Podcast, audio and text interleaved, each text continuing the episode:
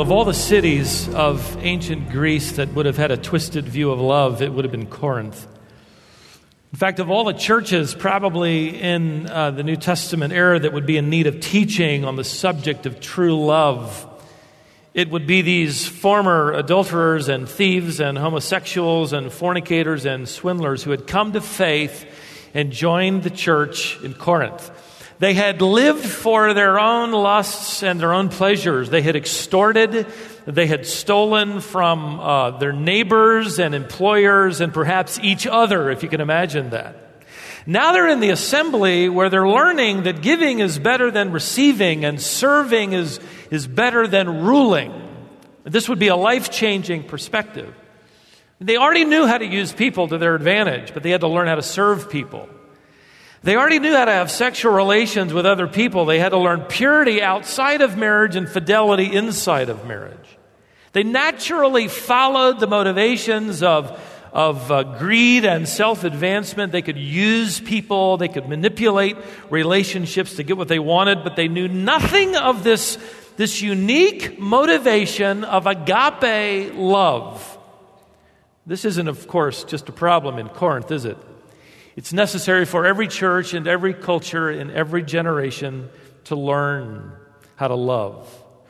We're all infected with too much of ourselves. We're all infected with a terminal case of self love, self promoting, self advancing, self appreciating, self enamored, self increasing, self enhancing love.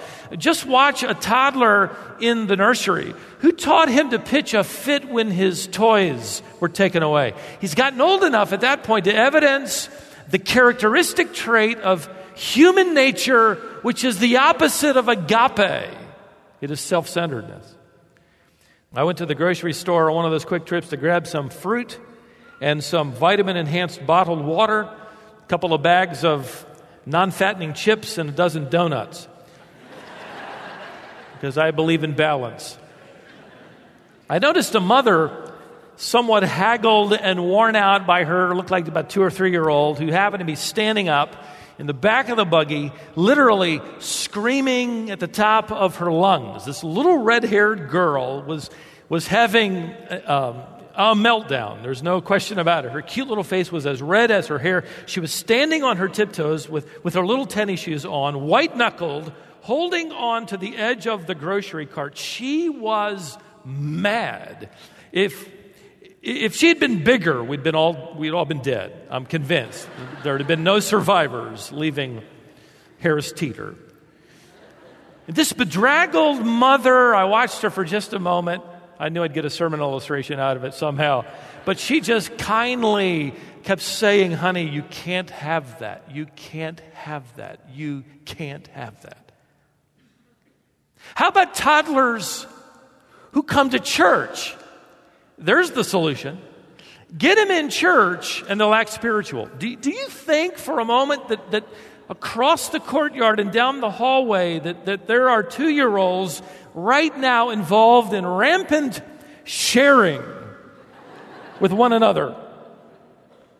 I've got more than enough Cheerios here. You can have some of mine. No, I don't think so. Early on, we crave to get, don't we? And then we learn how to keep and how to clutch. We have to learn how to give. We have to learn how to be selfless in, in serving. In fact, we all want to be loved with agape love. But we must learn how to be lovers with agape love. It's interesting, though, once you see the genuine item, you can spot it, can't you? Someone sent me several things children said regarding true love, and I thought they were great. Would you like to hear some of them? Rebecca, age eight, said, When my grandmother got arthritis, she couldn't bend down to paint her toenails anymore, so my grandfather does it for her. That's love, I'll say. Danny, age seven, said, When my mommy makes coffee for my daddy, she takes a sip before giving it to him to make sure the taste is okay. That's love. Chris, age seven, said, Love is when mommy sees daddy smelly and sweaty and still says he's handsome. Elaine, age five, says, Love is when mommy gives daddy the best piece of chicken. I like the direction these are going, don't you? These are. Carl doesn't get it. This little kid said, Love is when a girl puts on perfume and a boy puts on cologne and they go out and smell each other.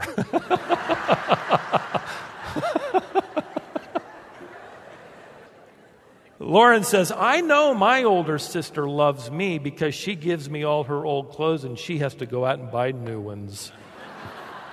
Cute. She'll catch on later. Make her sister pay. One more Jessica, age eight, delivered this profound statement. You really shouldn't say, I love you, unless you mean it. But if you mean it, you should say it a lot because people forget. The world has frankly been trying to get it right for thousands of years. To the Greeks, when we're introduced to this chapter, in Paul's day, they focused on storge, as we learned in our last session, family love, natural love that comes from being a part of the family. They emphasized the word philia, the love of mutual attraction.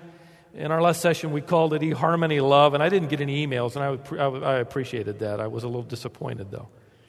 The downside of philia says, I, I will love you if everything I love you love. Another word that was heavily used was eros. This was erotic, stimulating, thunder and lightning kind of feelings that temporarily intoxicate the senses.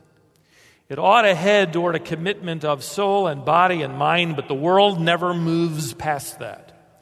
They can't. Since agape is at its core divinely inspired. It is not in our flesh. It is not of us. It is impossible to love with agape love apart from a commitment to Christ. And so we summarized, and this is where we left off, that Storge says, I love you because you're in my family, but agape says, I will love you and treat you like you're in my family. Philia means I love you because you are like me. Agape says, I will love you even though you are unlike me. And Eros says, I love you because you meet my needs and make my heart beat. Agape says, I love you and commit my heart to meeting your needs. Now, you need to know that by the time Paul sent this letter to these Corinthian believers, that they had become enamored with the public, miraculous, front page, sensational news type of demonstrations. And they were actually embroiled over dissension related to these disagreements and these disputes coming out of the clamoring for the public, sensational, temporary gifts. They were actually imitating their self centered culture around them. What's even more dangerous is that they're in the process of moving Corinth into the church. They're moving it right inside. They're bringing into the assembly their old ways of life where they were first and everybody else came last, where they mattered and no one else came close. So, Paul is actually, with, with 1 Corinthians 13, which is often sort of divested of its context, is actually putting on the brakes on his discussion on spiritual gifts and he closes chapter 12 by, by giving us a hint at what's coming. He says, I am going to show you a more excellent way to live. This is what you ought to pursue. This is excellence. This matters. This is the foundation of selfless, servant like, people first, God's glory most kind of living and loving and it's this thing called agape love that makes up its mind to live and serve others in a loving way. And you can't help but, but notice that as 1 Corinthians 13 opens, Paul begins by using himself as the example. Did you notice?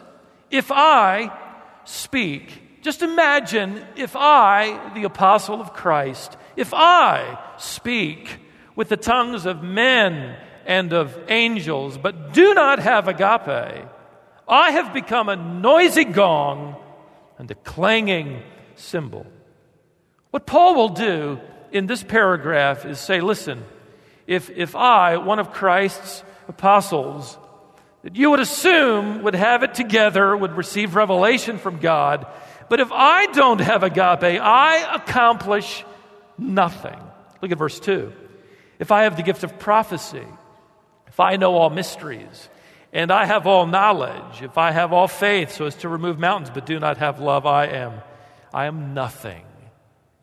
Paul is going to teach us something radical. We could call it divine mathematics.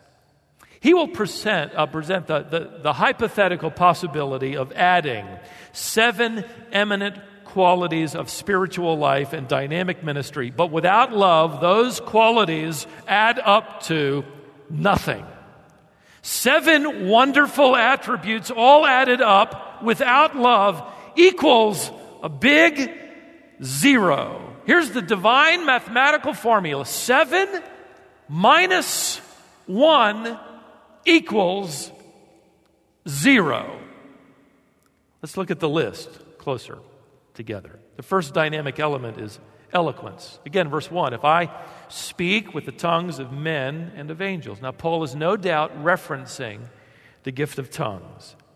The Corinthians' enthusiasm over this supernatural, public, uh, upfront, sensational spotlight gift was, was sort of leading them into prideful disorder. And so he'll come back in chapter 14 with rules on how to accomplish what God intended this to accomplish as it was a sign gift to Israel before, I believe, the close of the canon. One author referred to this culture right here as charismatic chaos.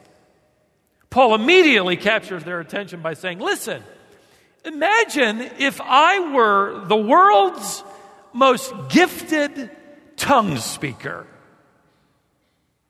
Imagine if I were the greatest tongue speaker. I could speak in all of the languages or tongues of the world. In fact, the word here from glossa, translated tongue, uh, gives us our word glossary. It could be better understood what Paul is saying here if we translated it languages. Paul is saying, What if I was fluent in every language of mankind, but without love?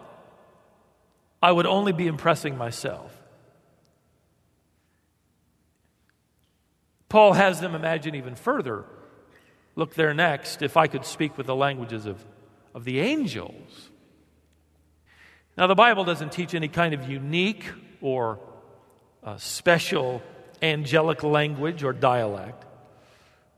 People often misunderstand the, the, groanings of the Holy Spirit to be some sort of, of uh, language, his utterances.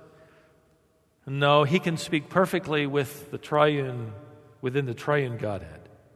In fact, throughout the record of Scripture, whenever angels speak to men or to women, What's remarkable is that they address them in whatever language they understand.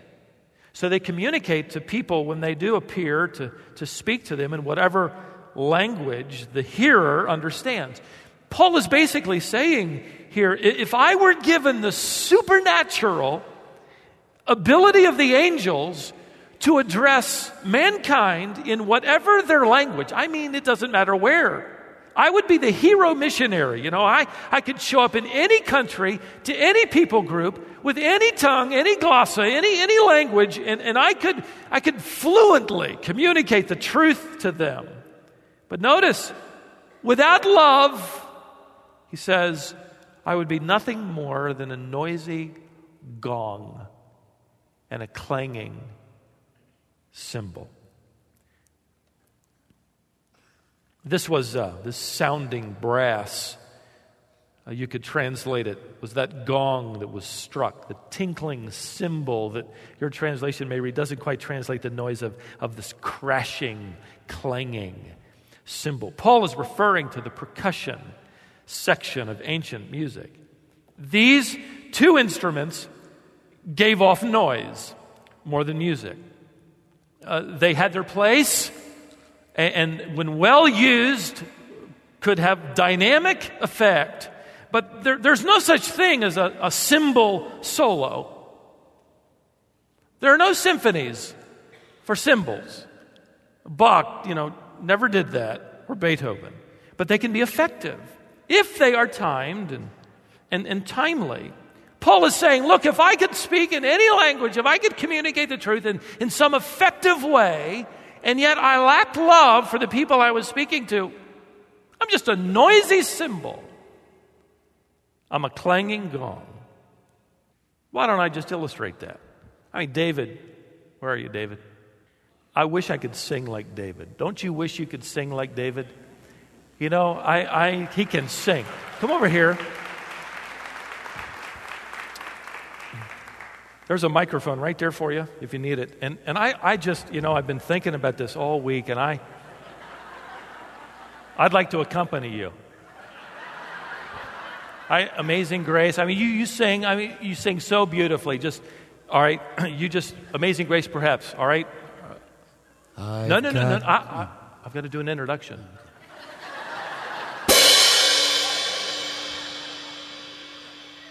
I've No, no, no, no. I'm not done yet. Oh, I- this is my chance to do an introduction to your singing. Just one more time. I've got peace like a river. I've got peace like a I got peace like a Oh, it's river. wonderful, Dave. Thank you very much. Soul. I got peace. Wonderful. Like Amen. Wow, that was, that was beautiful, wasn't it? in Thank my you, soul. You know, that was amazing. I, I got a lot out of that. Um, Luke, Luke Akins, one of our pastors, where are you? I, I think somebody said you're here. Come up. You preach. You love the word. Come on, come on, come up here. Bring your Bible. Just pick a verse. Come on, get up here. Step on that chair. Get up on this pulpit. College pastor. I mean, just start. You just go ahead and you preach away. And I, all right. I- right. yes, sir. Let's Thank you. turn to the book of Colossians. We've been looking at Colossians this month. For, I want you to guys to see the, uh, the after picture Amen. that Colossians is, Amen. talks to us in Colossians 1, verse 21. Go ahead and, turn there, please, really quick. Go ahead and turn the clock.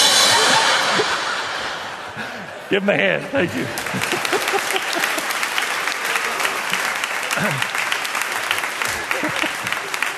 I know those college students would never do that to you, Luke. Now, I think we know. Paul says, You preach, you sing, you tell the truth, you do it in any language on the planet, and you will, and you're amazing, and you're gifted, and you're talented. But without love as the leading instrument, you're only making noise. Just a lot of noise. Paul is actually hinting at something more than just cymbals. In the first century worship of Dionysus, the clanging of cymbals and the striking of a, of a gong accompanied the ecstatic utterance as they spoke with unintelligible language, as they reached fever pitch in their false worship.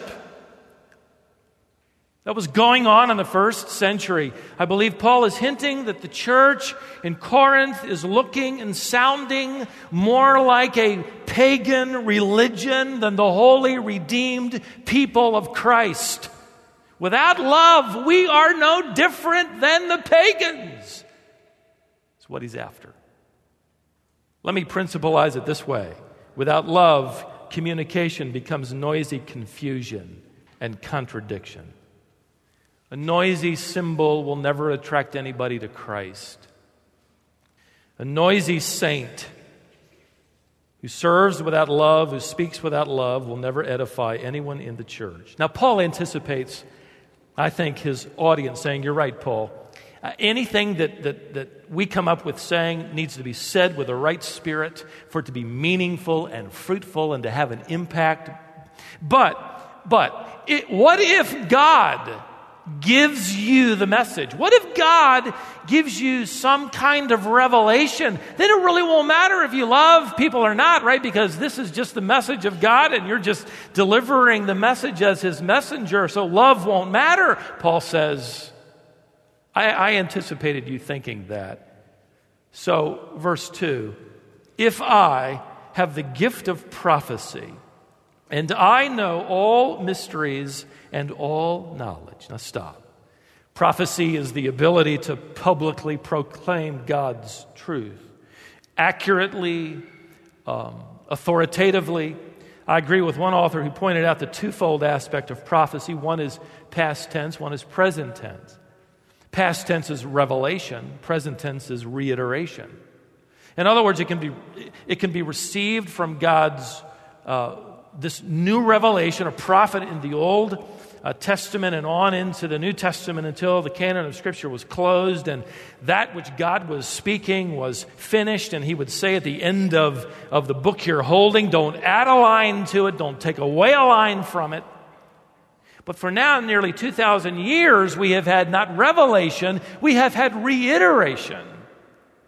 The communication of the truth of God's word, the repeating of what God has already said. So Paul is saying here listen, if I have the ability to both tell the future or receive some new truth from God, or if I have the ability to preach and teach what God has already revealed, yet I don't love my students, notice at the end of verse 2, he says, I am a zero which is an interesting thought. You've been teaching for 15 years, maybe, that class of fifth graders. If you don't love them, your ministry amounts to nothing in the eyes of God. Paul goes on to add to prophecy all mysteries. This is the understanding of God's ways yet unexplained. The mystery was some redemptive truth once hidden that's now revealed through Scripture. Paul adds to all mysteries all knowledge. In other words, you're a walking Bible encyclopedia. You've got all the facts, you have all of the theological answers to any spiritual question, any spiritual mystery. You know it all. Yet if you lack love, Paul says, you will be nothing. Uh, Robert Gromacki said it this way a full head with an empty heart adds up to nothing. It's possible then to know a lot about the facts of the Bible and very little about the heart of God. One of the authors I was reading, and I can't remember which one this week, sometimes they run together, but he made the comment that the enemy of the church, Satan, he can imitate the gifts of Christ. He can imitate the works of God. He can imitate the miracles of God, but he cannot imitate the heart of God. Earlier, Paul emphasized this point without love, communication becomes noisy confusion. Here, Paul is saying in principle form sharing insight with others without showing interest in others is ineffective. That's why the Lord Jesus made it very clear that the disciples were not to be known by their knowledge Jesus never said, They will know you are my disciples by your IQ. They will know you are my disciples by your SATs. Praise God for that, right? They will know you are my disciples by your amazing insight. They will know you are my disciples because you know the future. You ever thought about that? We know the future. The world is dying to know what happens after you die, and we know. We know the future. We can describe heaven for people right down to the pavement. We know it. But have you ever had anybody say, Wow, you know what my future state is going to be after I die? Then in that case, what must I do to be saved? I want to come to your church. You know the future. What makes them wonder? What makes them thirsty? Is when they see you acting in a loving way toward your boss at work who just trampled all over you, or that employee perhaps in the next cubicle who stabbed you in the back to get a promotion, and that you still care about what kind of job you're doing, and you still care about them. What gets their attention is that you care about that student in the classroom that nobody else cares about. And you speak to them. That's distinctive.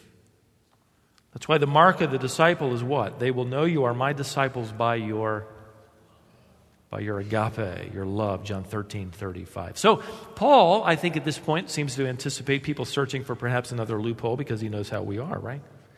So, okay, what if we don't try to be eloquent? Uh, in, in fact, we, we won't say anything at all. We're not going to try to demonstrate the public speaking gifts. We're not going to walk around like some Bible encyclopedia. All we're going to do is act with great faith in God who has the power to make great things happen, Paul says. In fact, I imagine then uh, further in this text if I had all faith so as to move mountains, I am nothing. Here's the third point he's making. Without love, a reputation of faith becomes a farce. He's suggesting that all faith is not as important as some love. And would you notice, Paul does not say, without love, my great faith and the acts of faith become nothing. No. He says, even if I have all faith so as to remove mountains, but do not have love, I am nothing. So here's how to be nothing demonstrate the gifts without demonstrating grace. Divine mathematics adds it all up and says, well, that equals nothing. Okay, I got one more chance or two. I'll just back up my loveless heart with acts of love. I don't love people, but I'll just act as if I do. Well, God will take note of that, won't He? No. Paul seems to anticipate that. Notice verse 3. If I give all my possessions to feed the poor. Now, Paul, stop for a moment, uses language that's very descriptive. The verb psomizo means to literally feed by placing morsels in the mouth. You are literally ladling out the soup he leaves no question. You are personally, intimately involved. You are spooning it out until you have no more soup and no more money to buy any more soup, and you give it all away. Paul says, without love, all that was worthless to me.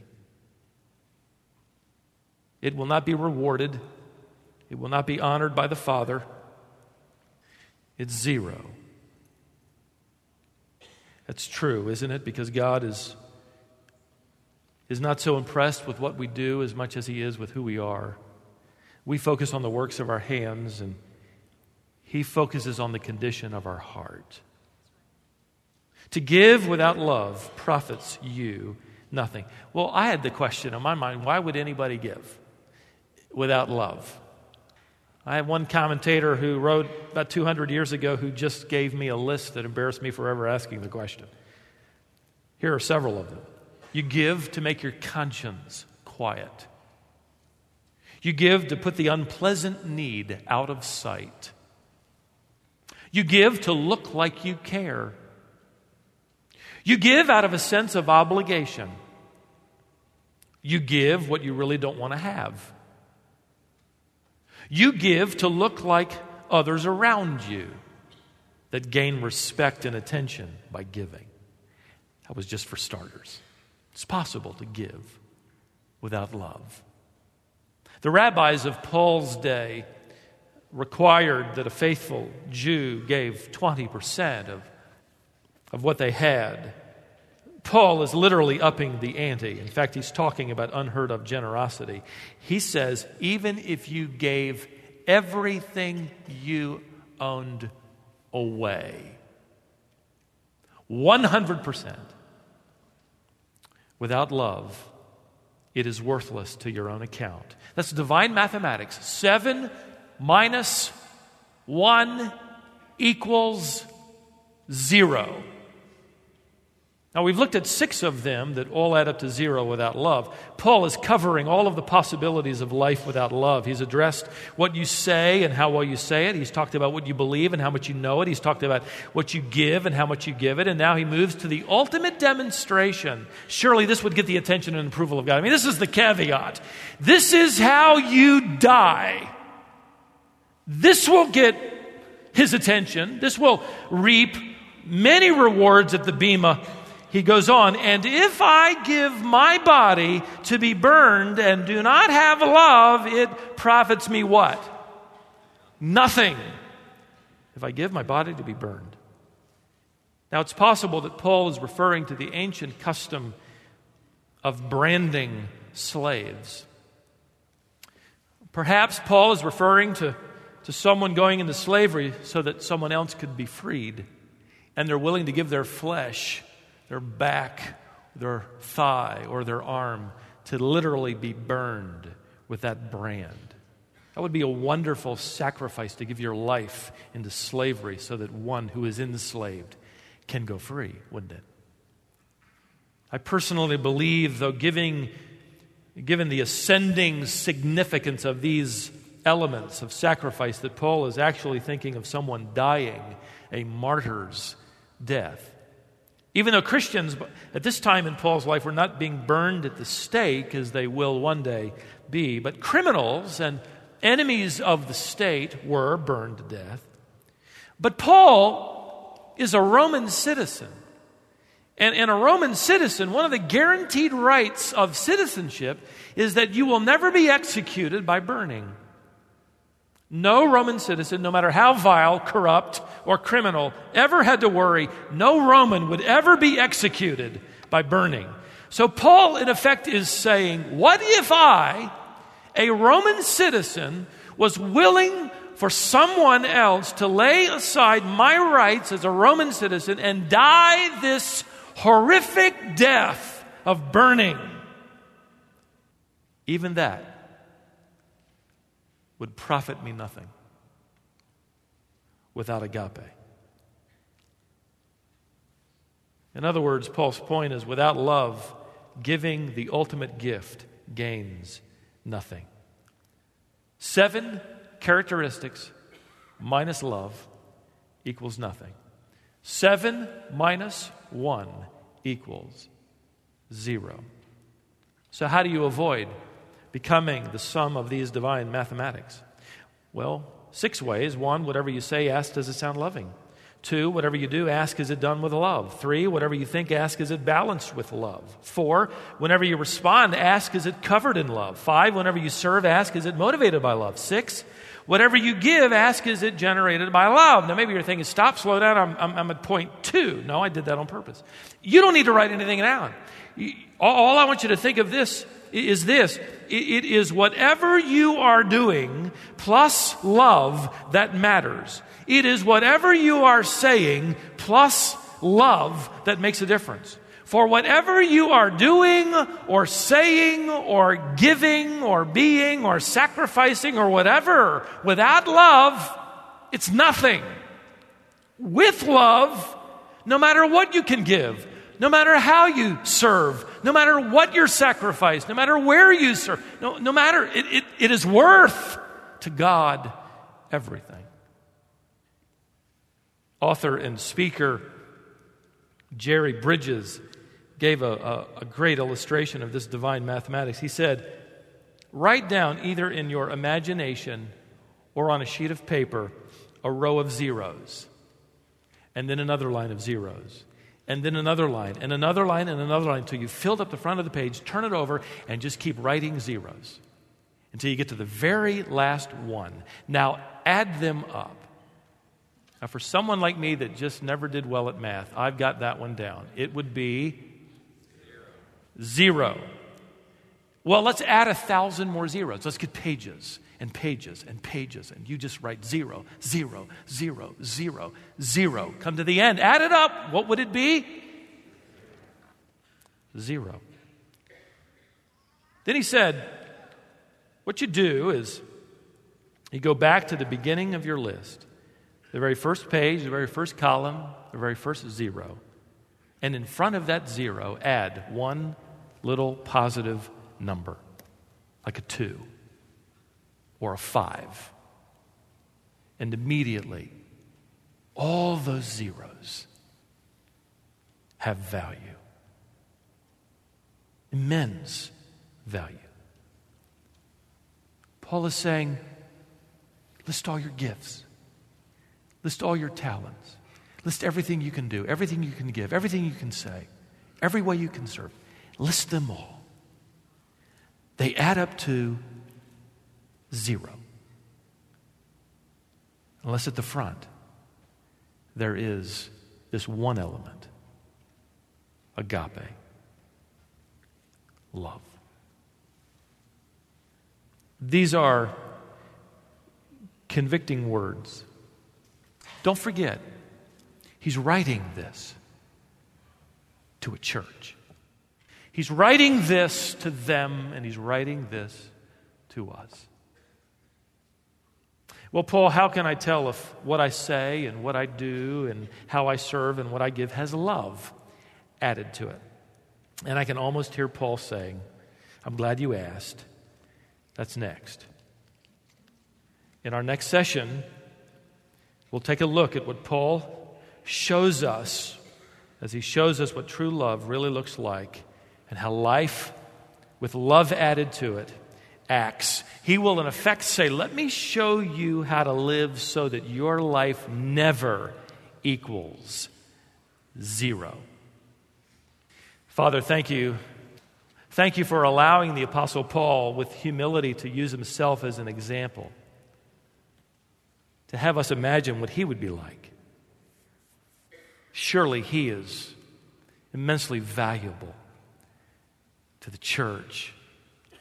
Surely everything that he wrote and said, his sacrifices, his life's work, would have gotten your attention. Thank you that you let him be the example, that all of that meant nothing to you without love.